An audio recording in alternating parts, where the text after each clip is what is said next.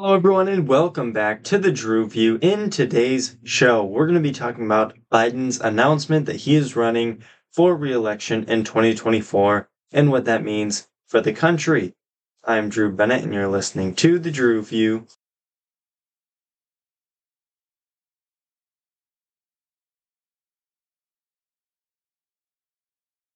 Alrighty, folks, thank you guys for tuning back in for another episode of the Drew View. So, first off, today is going to be a little bit of a shorter episode because I kind of have a little bit of a cold. My throat's a little bit sore. My voice is a little scratchy and just a little bit hoarse. I don't know if you guys can tell that, but I do have to give a presentation tomorrow because we do something at our high school, which is called a senior portfolio, in which you talk about your biggest learning experiences throughout your high school career and you encapsulate all of that into a presentation that you give to a panel. So I'm going to be doing that tomorrow and I'm going to need my voice to be at as close to full strength as possible. So today's episode is going to be a little bit shorter. I'm not going to do a question of the day, anything like that. But what we're going to do is get straight into the topic, and that is 80 year old President Biden has announced that he is running for re election in 2024. Now, there are so many things I could talk about with this, but let's just start off with one that seems to be the most obvious, and that is 80 year old President Biden is running for re election. Let me say that again 80 year old President Biden is running for re election. So, doing a little bit of quick math, taking into account his birthday, that means next year he'll be 81. So, by the time he runs, he'll be about to turn 82. He'll turn 82 about a week after running for office. So what's going to happen is you're going to have a guy that is president until he's 86 years old. Now, I know that they say age is just a number, and for a lot of people that is true. Donald Trump, he is as energetic and sometimes his attitude is that of a 12 year old and you know sometimes he acts a lot like a teenager and less like an adult but he acts very young, and you can tell that a lot of his spirit is still there, his passion is still there, and it's just something that you don't see with President Biden. It's something that's actually very concerning. Vivek Ramaswamy actually said, and I tend to actually agree with him, that this is elder abuse. Propping this guy up, he's going to be 86 years old by the time he finishes out his years in office. He can't make it that long, can he? Like, I didn't think, and I mean, I guess a lot of conservatives were proven wrong. Look, the guy did make it. Well, I mean, his term's not over, but he has made it through his uh, a majority of his first term now. And that was something that I wasn't expecting, and I know a lot of other people weren't. But the fact that he's running for reelection is kind of crazy to me. And not only the fact that he's running for reelection, but the fact that a lot of his potential challengers have already said that they're not going to get in the race. One of those being the person who came in second place last year, Bernie Sanders. Now, Bernie's actually older than Biden, but I feel like he somehow, some way, acts more younger and has more passion and livelihood in him than Biden does. But I think uh, my left toe has more passion, livelihood, and is more entertaining than listening to President Biden. But you just look at a person like Bernie Sanders. He said he's not running, he's going to endorse Biden. And that's kind of sad for me because now I can't do my Bernie Sanders impression anymore. So I got to end it. What he actually ended up saying was that, and I quote, the last thing this country needs is a Donald Trump or some other right wing demagogue who's trying to undermine American democracy or take away a woman's right to choose or not address the crisis of gun violence or racism, sexism, or homophobia. So I'm in it to do what I can to make sure that the president is reelected. I love my Bernie impression. I think that's so spot on. I don't know if it sounds as good over like on a microphone as it does in person, but I tell you what, I do a pretty dang good Bernie impression. But anyway, that's a total side note, and that probably wasn't good for my voice, but you know, it is what it is. Uh, you look at a situation like that where he's getting on and he's saying, Yeah, I'm going to endorse Biden because this, this, and this. It just cracks me up that out of all the issues he mentions, hardly any of them have been addressed by this administration themselves. Like, it's not like this administration has made any of those issues a top priority because some of them are so broad, like preserving democracy. What are you even talking about when you say that? Like, you're just saying words that you think sound good to people's ears, but you don't actually have any way of like quantifying that. There's no way of actually doing anything. It's just words that you say, empty words that you can say, and all you have to do is say, Yeah, we kept our promises. Yeah, we preserved democracy. Well, what does that mean? Oh, I don't know, but we did it. Like, it's just a way of them getting by and saying that they kept, uh, you know, they kept true on all their promises. But it, you know, kind of getting back to what I was saying earlier, Vivek Ramaswamy called it elder abuse. I think it is. The fact that you have somebody this old and really needs to be in a nursing home or just at home enjoying life. He shouldn't be, you know, he shouldn't keep getting propped up to be president when he's not mentally fit for it. He doesn't seem like he enjoys it. It's just, it's not something that he should be doing. And the fact that these people prop him up because, oh, well, he seems to be the most moderate person that we can get everybody behind, it's just ridiculous to me. I think that there are so many other people, and as much as I disagree with so many aspects of liberalism and a lot of what liberals have to say, I think there are so many better people in their party than this guy. Like, even the 81 year old Bernie Sanders, it seems like more people appreciated him and liked him than Biden. And it just goes to show you that it's not age that necessarily makes you out of touch. It's the fact that I seriously think Biden has something mentally wrong with him. Dementia, Alzheimer's, whatever it is. I don't think it's something to laugh about per se. Yeah, it's funny to laugh when he says stupid stuff and he gets on, yeah, we're going to lead an effective strategy to mobilize.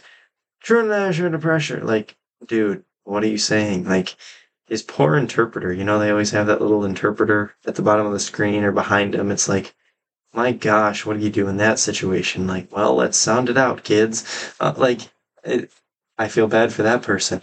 But you have him and he's just in a declining mental state. He's not fit for office, and he's especially not fit to be there for another four years. And the fact that so many people are already getting behind him is crazy to me. I don't think that that's something that we need to have. I don't think we need to have another term of a President Biden. I don't think we need another term of President Trump. I think we need new leadership, if you want my complete and honest opinion is that we need new leadership. How come the average age of Americans in this country, American citizens, is 38.8 years old, yet the two people that are most likely going to be nominees in 2024 and who we're going to be voting on are going to be what, like 81 and I think Trump will be 77. So the average age of the American citizen is 38.8 years old yet the best people we can find to represent us are 81 and 79 or sorry 77 i just think that and you know i'm not being ageist or whatever ist or ism you want to pull out of the book of ists and isms but all i'm saying is that isn't there more relatable people? Isn't there those out there that can get some of the younger voters out and actually voting and caring about elections in our country? Don't we have people out there that are capable of doing that? I mean, say what you want about Bernie Sanders.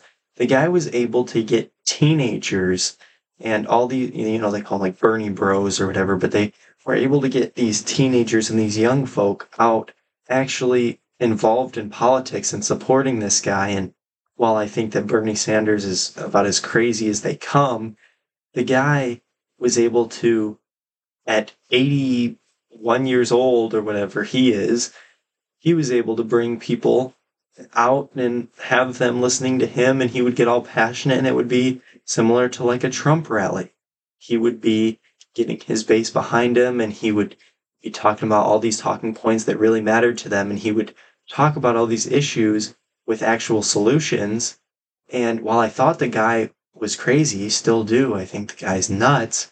I think that the fact that he's able to get so many young people out is pretty cool. I mean, it, it is cool that younger people are getting out and getting involved in politics. Now, if we could have a more rational human being that was, and you know, I guess that's part of it because Bernie is so emotional and irrational that I think a lot of people, a lot of younger folk are just drawn to him because of that. But if we could just get some younger people, I keep emphasizing it, but like Vivek Ramaswamy, heck, even people like Tucker Carlson or uh, Ron DeSantis, I know they're not, you know, any spring chickens by any stretch of the imagination, but at least they're young enough that they can be more relatable to the everyday American than somebody who gets on.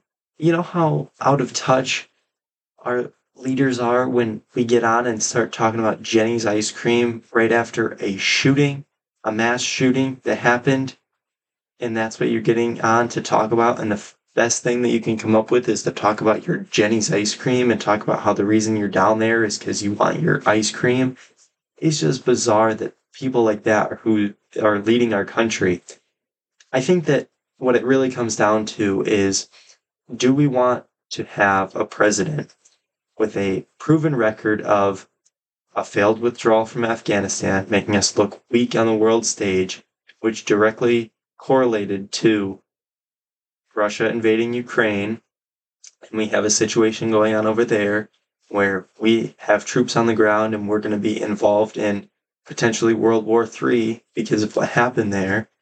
And not only that, you have a crumbling economy, you have a crisis at the southern border, even though none of his administration want to call it that. Well, it's really just Mayorkas, but you know, you have that. You have a fentanyl crisis happening in our country. You have inflation, highest it's been in quite some time. All of these things, you look at it and it's like, that does not sound like policies that I would want to say, you know what? Whoever was president under those policies, let's tell them to run again. Most likely, if it was any other situation, you'd say, dude, you suck at your job, you're fired. No, the Democratic Party is saying, we're going to give you a promotion, run for reelection. And of course, you know, there will be three, four people who will run against him, maybe get five, ten percent of the vote at max. But he's going to win pretty handily, and we're going to see likely another Trump v. Biden election. And the biggest difference from then till now is we will have a direct comparison. What was your life better like? under Trump or under Biden. And we're going to see how people react to that. It'll be interesting. It'll show us who is just afflicted by Trump derangement syndrome and needs psychological help, or who are the rational individuals who say, look, I'm not a big Trump guy. I'm not a big Biden guy. But man, as my friend Jake said, I had a lot more money in my wallet when Trump was in office, so it'll be interesting to see how it shakes out. I think with how the media landscape has shaped, that could affect things. It'll be interesting to see. I don't think Tucker will jump into the race because he said he hasn't, but if he does, that'll make things interesting. But it'll be cool seeing Biden and Trump on a debate stage again.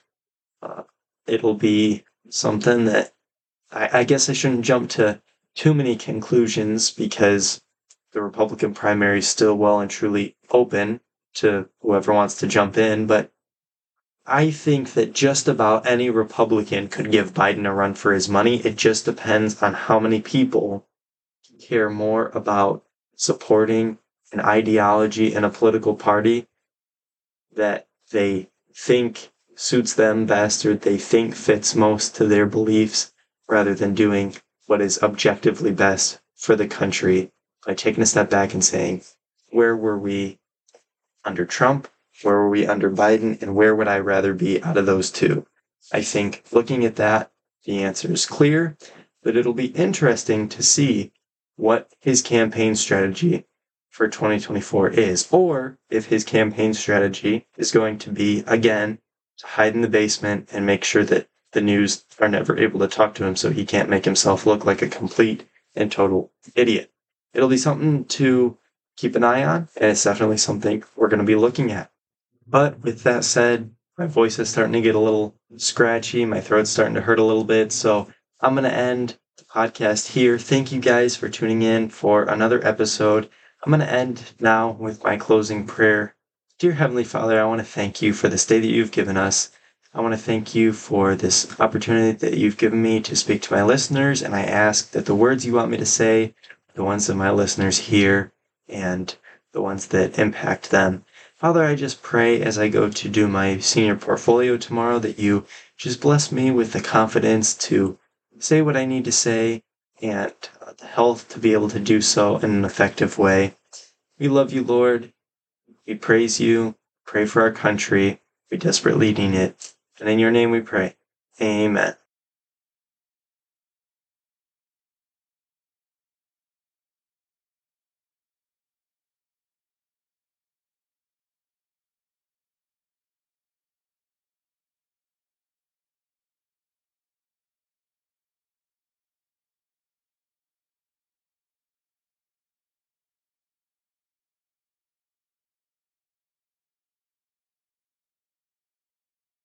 Thank you all for sticking around until the end of another episode. You know what to do. Subscribe to the channel where you get your podcast, share the show with your friends, and be sure to tune back in again tomorrow for another episode. But until then, stay blessed.